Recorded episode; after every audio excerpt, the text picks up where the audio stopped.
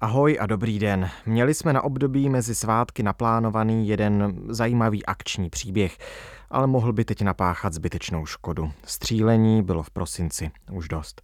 Pečlivě jsme to zvážili a rozhodli jsme se vydat reprízy tří zajímavých epizod z tohoto roku. Třetím a posledním dílem je rozhovor s Michailou Lebedíkovou, socioložkou z Masarykovy univerzity v Brně. Po prázdninách jsme se bavili o fenoménu OnlyFans.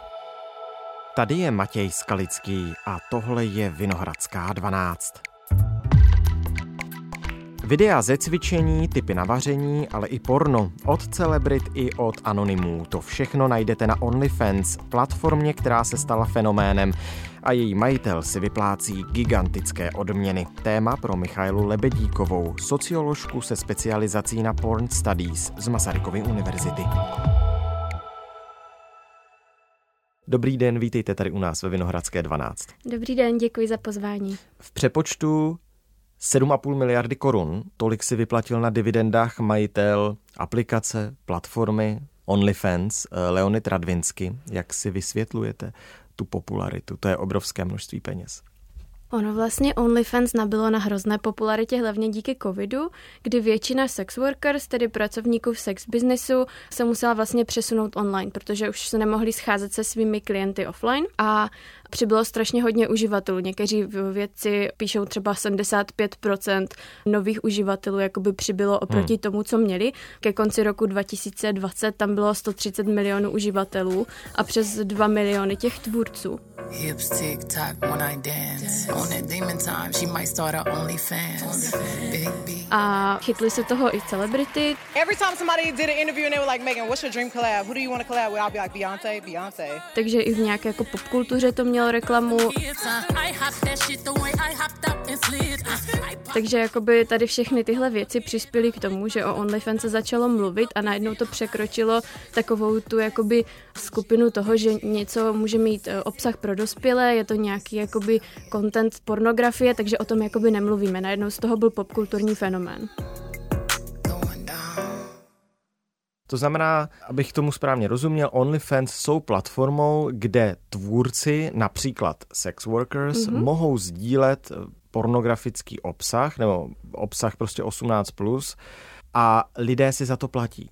Přesně tak to funguje. Vlastně jakýkoliv uživatel, kterému je více než 18 let, si tam může založit profil, ať už jako fanoušek nebo tvůrce, a potom přes nějaký systém verifikací, pokud vím, tak se tam dokládá občanský průkaz nebo něco takového na tu signalizaci, že je vám víc než 18 a buď jako fanoušek můžete odebírat e, obsah různých tvůrců, za které si platíte, někdo to tam dává zdarma, někdo třeba se slevou a podobně a ti tvůrci tam zase dávají hmm. obsah. A vlastně OnlyFans je jedinečný v tom, e, jakou umožnil monetizaci toho obsahu, protože zatímco většina těch ostatních webů umožňovala jenom dávat obsah, za který si lidé platili, tak na OnlyFans jde dělat třeba personalizované zprávy nebo fotky jenom pro někoho, za které on zaplatí a podobně. Takže to otevřelo novou škálu možností pro ty tvůrce, jak si vydělat peníze. To jsem chtěl říct, protože OnlyFans nejsou jedinou platformou na internetu, mm-hmm. která umožňuje tedy sdílet e, obsah za jakési předplatné.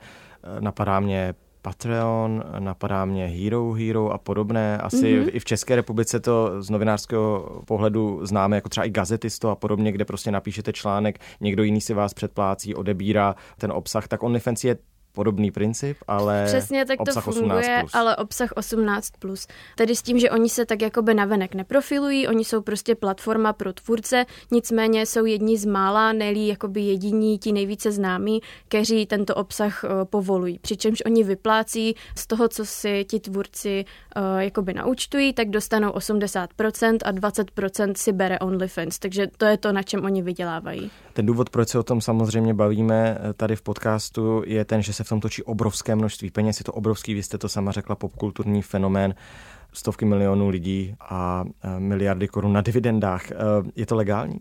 Je. je to otázka, nebo tak ta platforma by asi neexistovala, pokud by ji Přesně potírali tak, zákony pokud, Evropské pokud by to unie, nebylo legální, států. ale velmi zajímavé je se dívat, jak se ta platforma proměňuje v rámci zákonů v USA Nedávno byly představeny zákony SESTA a FOSTA, které oba míří proti sex traffickingu, tedy obchodu s lidmi za účelem sexu. A vlastně jeden z těch zákonů potírá i online sex trafficking, což v podstatě znamená, že kdokoliv, kdo si dělal online reklamu na to, že se může scházet s lidmi offline a hmm. nabízet erotické služby, tak vlastně najednou to bylo nezákonné. To v Americe znamenalo třeba slavná stránka, která se jmenovala Backstage, která sloužila přesně těmhle účelům, tak úplně zanikla a takové známé streamovací služby, kde byly takzvané camgirls, ony to nebyly teda jenom ženy, ale v podstatě šlo o to, že na videu se předváděli, psali jim tam fanoušci, dávali jim peníze, třeba Live Jasmine nebo Bonga Camps, tak takhle na tom fungovali a ve chvíli, kdy vyšly v platnost tady ty FOSTA, SESTA zákony, tak museli velmi osekat ten obsah, například uh, hodně skrouhli to, za co jakoby brali peníze, najednou nesměli ti lidé tam, ti tvůrci zmiňovat, že by se mohli s těmi fanoušky scházet offline a podobně. Takže na to potom reagovali i ti OnlyFans, kdy vlastně různými způsoby se snaží moderovat obsah nebo zakazují různé věci. Ona tam vlastně byla i taková slavná kauza toho, že v jednu chvíli jim pohrozili Mastercard, který zprocesovává ty poplatky, tak jim vlastně pohrozili, že jim přestanou procesovat poplatky, čímž by jako přišli o biznis. As of October 1st, OnlyFans will prohibit the posting of any content containing sexually explicit conduct to comply Today OnlyFans reversed its decision saying there will be no porn ban on the site. Takže oni eh, hrozili tím, že zakážou ten sexuální obsah úplně, ale po pár dnech uh, najednou z ničeho nic, uh, zatímco všichni se jako báli o svoje živobytí, tak tweetovali, že už je to dobrý, že teda vymysleli způsob, jak se domluvit a, a že už je to v pořádku. Děkujeme všem, kteří se vyjádřili. Zajistili jsme záruky nezbytné pro podporu naší rozmanité komunity tvůrců a pozastavili jsme plánovanou změnu zásad k prvnímu říjnu. OnlyFans stojí za inkluzí a budeme i nadále poskytovat domov všem tvůrcům. Takže nějakým způsobem eh, legální to určitě je, ale je zajímavé pozorovat, jak se snaží s těmi zákony pracovat a jak na to reagovat. Jedna z věcí, která přibyla, tak je, že mají na svém webu statement, kde mají napsané, co vlastně dělají proti tomu, hmm. aby nepodporovali obchod s lidmi. OnlyFans bojuje proti modernímu otroctví. Zavázali jsme se k vybudování nejbezpečnější digitální platformy na světě a netolerujeme moderní otroctví nebo obchod s lidmi v žádné formě, včetně naší platformy u našich partnerů nebo v našem dodavatelském řetězci. Pojďme k tomu, co je vám nejbližší. Jste socioložka, která se zaměřuje na sexualizovaný obsah na internetu a na jeho dopad na mm-hmm. konzumenty a na ty, kteří ho tvoří. Vy jste už zmínila, že OnlyFans nakopla pandemie koronaviru. Tehdy v roce 2020 skutečně přibývaly desítky miliony uživatelů na té síti. Bylo to o vyhledávání kontaktu v době izolace, kromě toho, že sex workers prostě nemohli pracovat face to face, mm-hmm. ale i prostě kvůli tomu, že lidé skutečně chtěli být s někým ve spojení a vyhledávali nějaké své intimní touhy právě mnohem víc na sociálních sítích a na internetu jako takovém. Je to vlastně dost možné, protože OnlyFans je specificky tím, že opravdu umožňuje osobní kontakt s někým. A jakoby tohle víme jenom anekdoticky, nejsou na to vyloženě výzkumné studie, nicméně víme, že eh, lidé si tam třeba píšou jakoby s konkrétními svými oblíbenými tvůrci, vyměňují si s nimi zprávy, platí jim extra peníze za to, že jim třeba natočí, já nevím, video, eh, zprávu a podobně. Takže toto je taky důležité, ale musíme si i uvědomit, že s tím, jak se přesunuli ti sex workers online, tak se vlastně přesunula i jejich celá ta jako offline klientela do toho online světa. Hmm. Protože často si právě myslíme, že ano, COVID v tom hrál jako důležitou roli, co se týče nějaké jako touhy po kontaktu, ale musíme si i uvědomit, že všichni ti klienti, kteří byli zvyklí se setkávat offline, najednou taky nemohli, takže se tam potom přesunuli. Logická otázka, ale z toho kontaktu pak absolutně vymizí ten fyzický kontakt tak jaké dopady to má na lidi, kteří jsou zvyklí se fyzicky stýkat a nějak jako realizovat právě ty intimní touhy fyzicky? No, nemáme zatím výzkumy, které by srovnávaly přesně to, co zmiňujete. No. To znamená, co to dělá s lidmi, když jako najednou offline musí být online, ale existuje právě studie, která se ptala lidí na OnlyFans, eh, respektive těch fanoušků, co tam vlastně hledají, co si z no toho právě. odnášejí. Jaká je ta motivace? No, v tom jakoby sexuálním ohledu a právě spousta z nich zmiňovalo to, že se učí novým věcem. Což vlastně souvisí s podobnýma věcma, které jsem zjistila uh, jakoby ve svém výzkumu mladých žen, které se koukají na pornografii, které taky vlastně zmiňovaly, že si tam chodí pro inspiraci, například ohledně nových erotických pomůcek a tak. A právě v tom výzkumu s OnlyFans lidé zmiňovali například to, že se učí o nových genderových uh, jakoby identitách, experimentují s tím, co se jim líbí, objevují to. Takže i takhle. Na druhou stranu, ačkoliv v tom výzkumu to zrovna nebylo zmíněné, dokážu si představit, že tam mohou být i negativní dopady ve smyslu toho, když eh, se díváme na něco, co prostě v našem sexuálním životě nebývá, tak si často můžeme potom myslet, že takhle to má vypadat a ve chvíli, kdy zase přejdeme do toho offlineu a ono to tak není, tak může docházet k rozčarování a šoku. Jak když jsem se díval do té vaší diplomové práce, která se právě věnovala tomu, proč mladé ženy sledují pornografický obsah, jaký to má na ně vliv, jaké jsou ty motivace, tak jeden z těch důvodů, proč, byl i ten, že třeba chtějí sledovat něco, co je v reálném životě pro ně tabu. Mm-hmm tak eh, to pojítko mezi OnlyFans a tou vaší diplomkou může být i v tomto, ne? Určitě, určitě a OnlyFans je jakoby uh, na jednu stranu fajn v tom, že vlastně umožňuje těm tvůrcům dávat tam téměř jakýkoliv sexuální obsah, který samozřejmě není nezákonný. To znamená, že teoreticky by si tam každý měl najít jakoby to svoje, to, co ho baví a vidět to od reálného člověka, který to produkuje, protože zase to je fajn srovnání s těmi velkými pornografickými produkcemi, které nějakým způsobem praktikují to, že mají scénáře, lidé jsou tam specificky nalíčení, zabírají jenom specifické polohy a podobně, ale ve chvíli, kdy je to v rukou jenom těch tvůrců, tak je ten obsah často mnohem autentičtější. No ale proč si za to lidé platí, když na velkých pornografických serverech to mají mnohdy zadarmo? Já si myslím, že to je právě kvůli té autenticity a taky se musíme dívat na to, jak se ten pornografický průmysl proměnil. Před pár lety na Pornhub mohli nahrávat lidé, jako mohl si kdokoliv založit účet a mohl tam nahrát cokoliv, ale pak stejně jako s OnlyFans banky pohrozily, že nebudou procesovat poplatky Pornhubu. Ve chvíli, kdy se tam no, nachází například revenge pornografie, to znamená, že někdo se třeba natočí při sexu s partnerkou, manželkou a po rozchodu, aby si ji v uvozovkách pomstil, tak to nahraje na Pornhub, což se stávalo a byla tam i dětská pornografie. Takže oni udělali radikální krok, že v tom, aby si udrželi ten svůj biznis, tak prostě smazali zhruba tři čtvrtinu svého obsahu. Teď už tam můžou nahrávat eh, věci jenom verifikovaná studia nebo verifikovaní tvůrci. Na druhou stranu, ten jejich business model není zase tak jasný. Oni mají nějaké jako prémium, za které si lidi můžou platit a dostávat prémiový obsah, ale často to prémium dávají eh, při různých příležitostech. Ať už je třeba nějaký den proti rakovině prsu, nebo hmm. třeba zachraňují včely, když to u toho OnlyFans, a já vím, že je to vtipné, Pardon. ono to tak fakt je. A u toho OnlyFans zase víte, že ty peníze jdou přímo do kapsy člověku, který se vám nějak líbí a můžete ho podpořit napřímo, což se ukazuje, že lidi o to stojí. A ve chvíli, kdy tam je pocit nějakého jako personalizovaného obsahu a kontaktu, tak se nedivím, že to lidé preferují před těmi velkými servery. Vy jste zmínila tu dětskou pornografii a taky jste na začátku říkala, že OnlyFans mají ošetřeno, nebo měli by mít ošetřeno mm. přes asi občanku, aby ten obsah nekonzumovali mladší 18 let. Na druhou stranu, jak moc potírá právě vedení té platformy to, aby jednak nebyl pornografický obsah týkající se dětí na té platformě k dispozici a jednak to, jak moc kontrolují tedy to, aby děti nemohly si předplácet někoho z tvůrců? Ono to je dost složité. Na webu mají popsané různé mechanismy, například u těch creators, eh, že každý měsíc kontrolují jejich profilovky a srovnávají to s tou občankou, co nahráli, jestli to jsou opravdu oni. Ve chvíli, kdy to nesedí, tak jim hnedka stáhnou účet a prostě je stažený, dokud se to nevyřeší a podobně. Tvrdí taky, že mají jakoby lidské obsahové moderátory, tím lidské myslím, že to nedělá umělá inteligence, ale že to opravdu procházejí lidé. Oni Nicméně, když jsem to na Mátkově hledala, protože před pár lety tady tyhle kauzy s dětskou pornografií tam byly, hmm. tak jsem vlastně našla, že ještě v roce 2022 na BBC byl článek o tom, že na OnlyFans jde poměrně snadno najít dětská pornografie, kde jsou prostě děti, kterým je 12 let a jsou nahé. Going to a group on a platform which focused on OnlyFans content takže zřejmě ty jejich postupy selhávají. Youthful pajamas, pink walls with stickers. A já bych si i myslela, že je to nějaký způsob korporátní politiky, aby to tam prostě měli na tom webu a aby podléhali těm zákonům, které by jinak znamenaly jejich zrušení, ale ta content moderace vlastně není, hmm. není dořešená jak moc je ošetřeno, že ti lidé, kteří dávají ten svůj obsah 18 plus k dispozici, zůstávají anonymní. Vystupují tam pod svými jmény nebo pod přezdívkami, mají zaručeno bezpečnostně tou platformou, že nikdo třeba nemůže v reálném světě dohledat, že nemůže vzniknout nějaký případný stalking a podobně.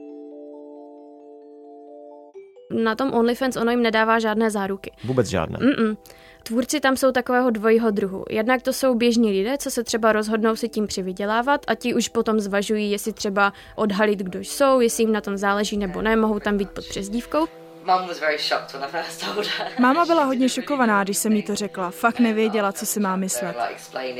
Pak tam jsou ty celebrity ano, vlastně, tak tam je celebrity asi anebo etablované pornohvězdy, které prostě během covidu si chtěli přivydělat. Takže hmm. ti tam jsou pod vlastním jménem, vlastní fotkou a jakoby nevadí jim, že ti lidé ví, kdo to je. Dámy a pánové, naším dnešním hostem na Standa Show je malá Natálka, modelka, která působí na OnlyFans. Ale že můžu sledovat jako mě na Instagramu a asi odtamtud mě pravděpodobně znají, takže je to jako um, víc lidský, bych řekla. Víc Jak? takový osobnější. Budete mít děti, ty se na vás podívají a řeknou, nechtěla jsi být právnička, mami? Co se stalo? A vy řeknete, jo, ale podívejte se, co všecko mám. Jo, můžou brečet ve Ferrari. Na druhou stranu OnlyFans jim opravdu nedává žádné záruky, eh, mohou se stát oběťmi takzvaného doxingu, kdy se prostě lidé snaží zjistit, kde různí internetoví tvůrci například bydlí, aby je pak mohli obtěžovat nebo zjistit o nich jejich osobní informace. V tom vlastně nemají žádnou záruku. Stejně tak nemají záruku, že ten jejich obsah nejde stáhnout. Ono na různých serverech typu Reddit eh, lze najít vlákna, kde prostě lidé stahují obsah z OnlyFans a dávají ho tam mimo ten paywall, aby se k němu mohl dostat zdarma každý. A vlastně moderátoři Redditu to stahují, protože to není eh, legální, není to v pořádku, nicméně pořád vznikají nová vlákna a děje se to. A třetí takovou důležitou věcí, která souvisí s nějakým tím bezpečím, je i ta finanční stabilita.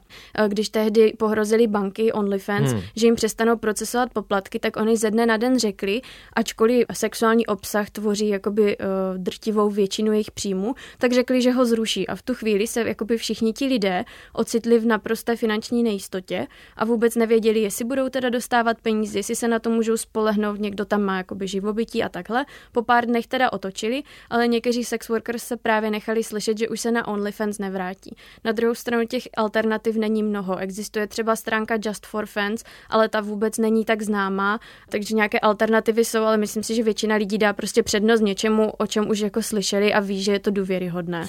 Nemáte pocit, že to sexualizovaného obsahu na internetu už je tolik, že nás to může ve výsledku i otupět k tomu, co co je už možná za hranou eh, toho, co byste v reálném životě nedělali a to, co je prostě běžné, že toho je příliš mnoho?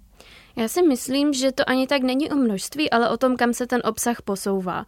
A myslím si, že třeba eh, vlivem nátlaku těch publik současných, kdy žádají větší autenticitu, mluví se taky o feministickém obsahu v hmm. pornografii hmm. a podobně, že si myslím, že ty OnlyFans můžou být cestou právě k obsahu, který není tak vyumělkovaný a který třeba nepodporuje násilí na ženách, eh, tak jako mainstreamové porno. Ono to násilí se děje samozřejmě i na mužích tím, že ukazuje jenom jejich specifický výkon a ne zase jiné stránky sexu. OnlyFans v tom může být eh, vlastně novou cestou, kam posouvat ten sexuální obsah a nabízet lidem něco, co je více autentické. Na druhou stranu vždycky záleží na těch fanoušcích, kteří samozřejmě nebudou platit za něco, hmm. co nemá jakoby tu popularitu, takže je to těžko říct a myslím si, že jediná cesta z toho je nějakým způsobem jako vzdělávat v rámci sexuální výchovy a mluvit o těch sexuálních médiích, protože třeba zajímavá věc je, když jsem nedávno četla výzkum Středoškolské unie, že vlastně jenom 50% eh, učitelů sexuální výchovy mluví o sexualizovaných médiích ve výuce.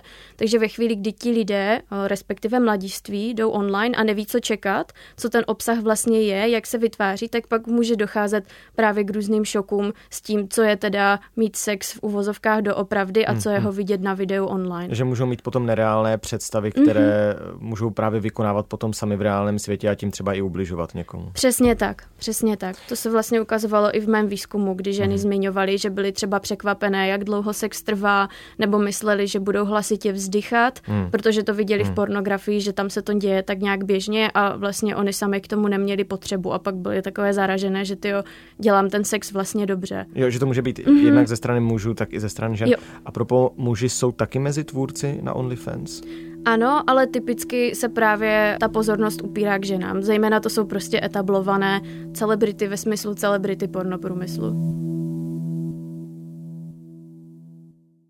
Jaká budoucnost OnlyFans podle vás čeká a vůbec nejenom tuhle platformu, ale všechny ty, které budou nabízet eh, sexualizovaný obsah za peníze, protože i ty velké pornografické servery, jmenovala jste Pornhub, ale můžeme přidat i konkurenci jako RedTube a podobně, tak nabízejí taky nějaké své ty premium účty a spolupracují s těmi velkými produkčními společnostmi. V Hollywoodu porno to byl velký bohatý biznis, ale teď se to právě sune víc k té autenticitě, k sociálním sítím, tak nemůže OnlyFans a spol znamenat konec těchto velkých pornoserverů?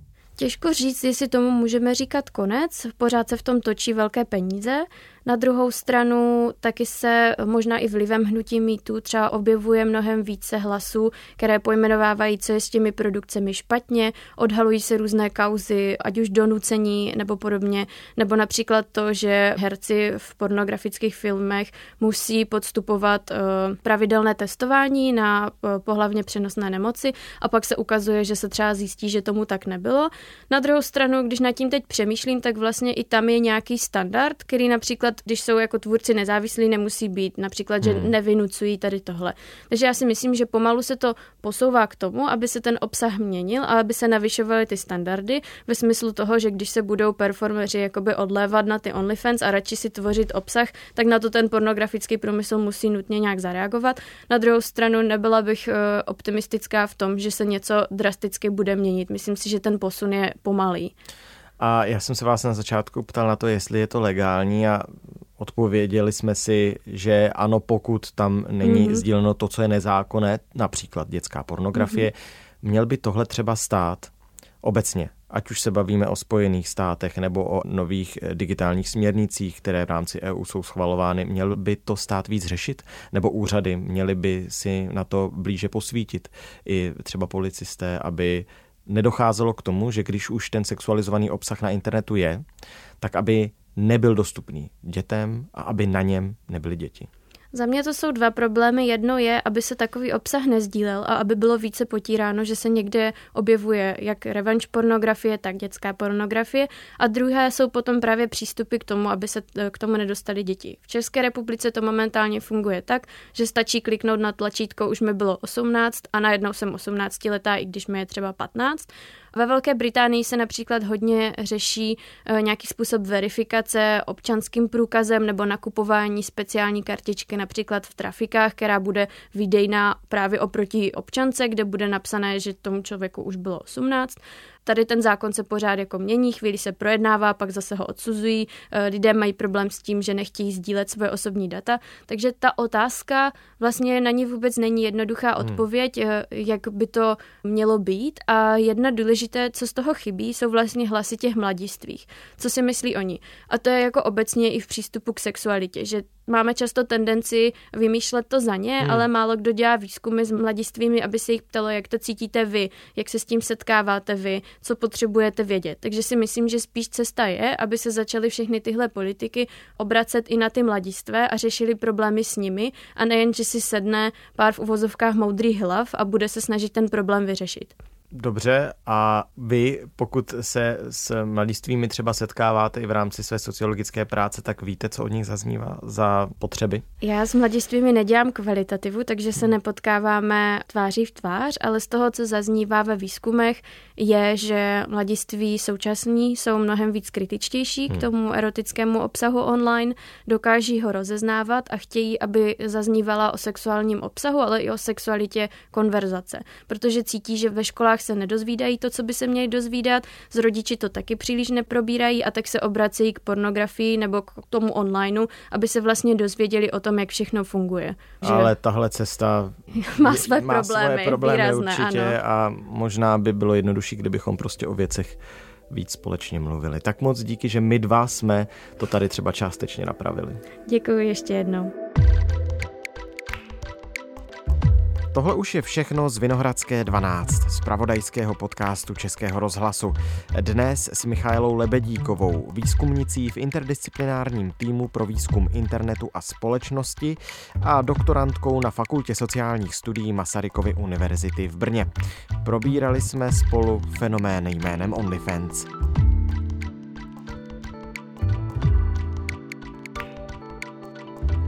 Naslyšenou příště.